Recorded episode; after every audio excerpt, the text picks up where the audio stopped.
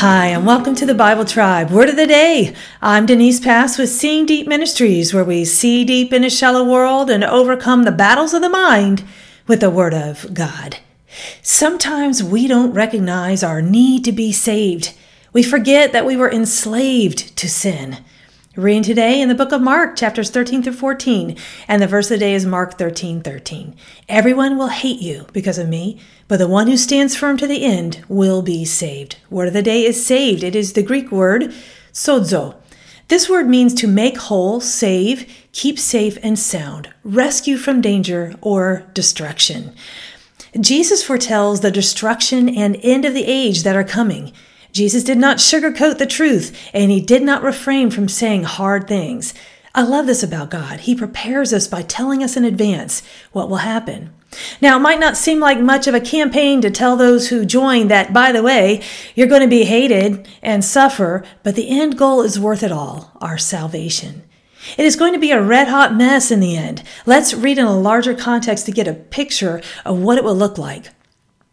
But be on your guard, for they will deliver you over to councils, and you will be beaten in synagogues, and you will stand before governors and kings for my sake to bear witness before them.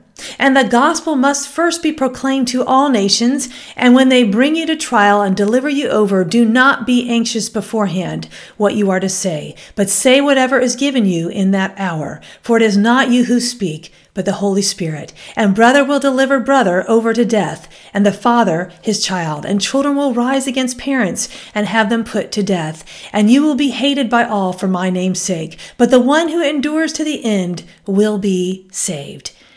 You guys have any haters? It might be for some silly reasons, but this passage is talking about people who hate us because we believe in Jesus. But we have a secret helper who will give us the words to say and also give us perfect peace at that time the Holy Spirit. We dare not shrink back when we see how Christ gave his all for us. Endure to the end, friend. Remember what you were before you were saved. We don't have to fear what will happen in the future when our God holds the future in his hands. God is already there and he is enough.